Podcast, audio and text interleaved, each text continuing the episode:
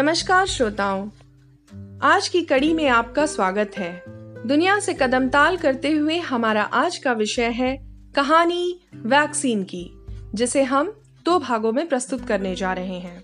क्या होती है वैक्सीन, क्यों जरूरी है टीकाकरण और क्या है वैक्सीनेशन का इतिहास, क्या जादू किया है इसने मानव सभ्यता के फलने फूलने पर। पूरी दुनिया कोविड-19 के संक्रमण से लड़ रही है। हम आए दिन समाचार पत्रों में वैज्ञानिकों के विभिन्न समूहों द्वारा एक प्रभावी टीका बनाने के प्रयासों के बारे में पढ़ रहे हैं। वैक्सीन या टीका जैविक पदार्थों से बना द्रव्य है जो शरीर के अंदर रोग प्रतिरोधक क्षमता को बढ़ाकर शरीर में उत्पन्न होने वाले सूक्ष्म जीवों को नष्ट करने का काम करती है। यदि वैक्सीन्स नहीं होते तो हम अपने जीवन का आधा हिस्सा जानलेवा बीमारियों से लड़ते हुए निकाल देते। वैक्सीन वाकई धन्यवाद के योग्य हैं, जिनके कारण हमने कई संक्रामक भयानक बीमारियों को धरती से जड़ समूल नाश कर दिया। वैक्सीन वह कवच है जो देश की जनसंख्या को स्वस्थ और कार्यशील रखने में मुख्य भूमिका अदा करता है, जिससे जीवन स्तर अच्छा होता है, देश की आर्थिक स्थिति सुधरती है और अमूल्य मानव संसाधन लंबे समय तक योगदान दे पाता है। आइए जाने वैक्सीन शब्द का इतिहास। सन 1796 में ये वो दौर था जब भारत में ईस्ट इंडिया कंपनी का शासन अपनी जड़ें जमा चुका था। वॉरेन हेस्टिंग्स और लॉर्ड कॉर्नवालिस के बाद जॉन शोर को भारत में गवर्नर जनरल बनाया गया था। तब पूरी दुनिया और यूरोप के लिए भी चेचक एक भयानक महामारी था। ऐसे में बर्कले इंग्लैंड के एक डॉक्टर महामारी का मुकाबला करने के समाधान के साथ आए, जिनका नाम था एडवर्ड जेनर। इंग्लैंड में लोक प्रचलित एक मान्यता थी कि जिसे काउपॉक्स यानी गोशीतला हो चुका है उसे चेचक नहीं हो सकता। एडवर्ड जेनर ने इस मान्यता को हल्के में नहीं लिया। इसी को आधार मानकर जेनर ने चेचक के टीके का आविष्कार किया। काउपॉक्स डिजीज गायों के थनों पर पड़ता है और जो भी इस रोग से पीड़ित गाय का दूध दूहता है उसे यह बीमारी हो जाती है। इस रोग से छोटे छोटे घाव फुंसियां हाथों में हो जाते हैं, लेकिन रोगी को कोई विशेष कष्ट नहीं होता। हम भारतीय तो पहले से ही जानते हैं, गाय हमारी माता है, हमने सभ्यता में उसे शीर्ष स्थान दिया है, गाय से हमें कोई बड़ी बीमारी कैसे हो सकती है। जेनर ने इस कथन का परीक्षण करने का निश्चय किया। उन्होंने गौशीतला से पीड़ित महिला के घाव से कुछ द्रव लिया और उसे 5 साल के जेम्स फिप्स को इंजेक्ट कर दिया। बच्चे को गौशीतला का हल्का सा प्रकोप हो गया। 7 सप्ताह बाद जेनर ने एक अन्य चेचक पीड़ित व्यक्ति के घाव से पस निकालकर उस लड़के को इंजेक्शन लगा दिया।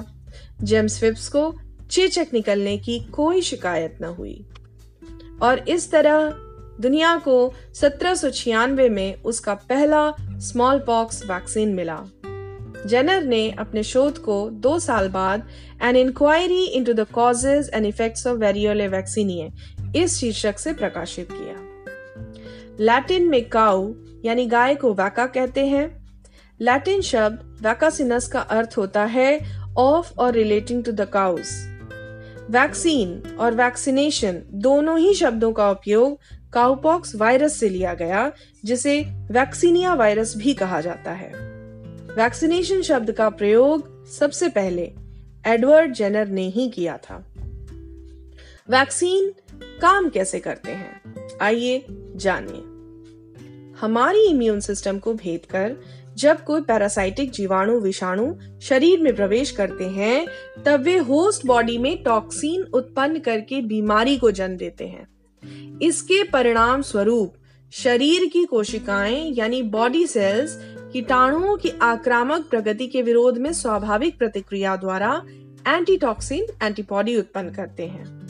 ये एंटीबॉडीज हमारे शरीर में बीमारी उत्पन्न करने वाले जीवाणुओं के ऊपर अपना घातक प्रभाव डालकर उन्हें खत्म कर देते हैं और हम स्वस्थ रहते हैं। सोचिए, अगर हमारे शरीर में रोग से लड़ने वाले एंटीबॉडीज पहले से मौजूद हो तो बाहरी संक्रामक जीवाणुओं से बचना कितना आसान हो जाता है। कुल मिलाकर वैक्सीन का काम शरीर में इम्यून सिस्टम को डेवलप करना है। साल 1894 में जब भारत में लाला लाजपत राय ने पंजाब नेशनल बैंक का गठन किया, ये वो दौर था जब पहली बार अमेरिका में पोलियो महामारी का प्रकोप आया। पोलियो विषाणु का संक्रामक रूप पहली बार 1894 में देखा गया। इसके 56 साल बाद 1950 में डॉक्टर जोनास सॉक ने निष्क्रिय पोलियो विषाणु से वैक्सीन बनाया, जिसे आज सॉक्स वैक्सीन के नाम से जाना जाता है। कहा जाता है इस वैक्सीन के बनने के बाद जॉन सॉक रातों रात हीरो बन गए। वैक्सीन बनने के लगभग 5 साल बाद प्रयोग में लाया गया, यानी 1950 में वैक्सीन बनी और 55 में दवा प्रयोग में आई। ओरल पोलियो जो भारत में प्रचलित है, इसका आविष्कार डॉक्टर अल्बर्ट सेबिन ने किया था, जिसको 1961 से उपयोग में लाया गया। 1919 के दौर में जब भारत में ब्रिटिश शासन का अत्याचार अपने चरम पर था, उसी समय वैज्ञानिक रूप से फल फूल रहे आजाद देश अमेरिका में मॉरिस हिलमैन नाम के व्यक्ति का जन्म हुआ, जो आगे जाकर महान अमेरिकी माइक्रोबायोलॉजिस्ट बना। मॉरिस हिलमैन ने वैक्सीनोलॉजी में स्पेशलाइजेशन हासिल की और 40 से ऊपर टीकों का आविष्कार किया, जिनमें प्रमुख हैं measles, mumps, hepatitis A, hepatitis B, chicken pox, meningitis. ये लिस्ट काफी लंबी है। क्या आप जानते हैं भारत दुनिया का सबसे बड़ा वैक्सीन निर्माता है। The Serum Institute of India सन 1966 में vaccine king of India Cyrus S Poonawalla द्वारा स्थापित की गई भारतीय बायोटेक्नोलॉजी एंड फार्मास्यूटिकल कंपनी है, जो पीडियाट्रिक वैक्सीन बनाती है। उत्पादित और बेची जाने वाली खुराक की संख्या के आधार पर पुणे स्थित सीरम इंस्टीट्यूट ऑफ इंडिया दुनिया के सबसे बड़े वैक्सीन निर्माता हैं।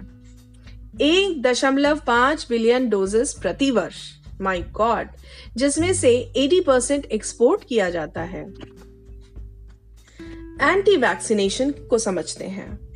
एंटी वैक्सीनेशन वो मूवमेंट होती है जिसमें लोगों ने अक्सर जानवरों से जुड़े पदार्थों का प्रयोग और धार्मिक कट्टरवाद, ऑटिज्म होने जैसे कई कारण दिए और एंटी वैक्सीनेशन मूवमेंट चलाए, जिससे कि वैक्सीनेशन प्रयोग करने के दर में गिरावट भी आई।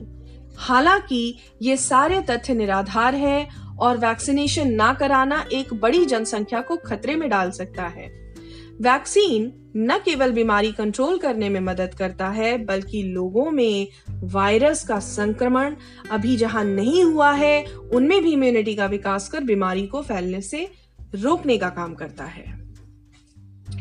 एडवर्ड जेनर ने हमेशा निःशुल्क वैक्सीन वितरण व्यवस्था का पक्ष लिया, जिससे वैक्सीन हर किसी को उपलब्ध हो सके और यह न देखा जाए कि वे कौन हैं और कहां से आ रहे हैं। कहानी वैक्सीन की श्रृंखला में अगले सप्ताह हम सुनेंगे वैक्सीन एक्ट, WHO की सहभागिता, भारत और वैक्सीनेशन। साथ ही चर्चा होगी कि क्या कुछ चल रहा है भारत और विश्व भर में कोरोना वैक्सीनेशन के इंतजाम की दिशा में। तब तक के लिए नमस्कार।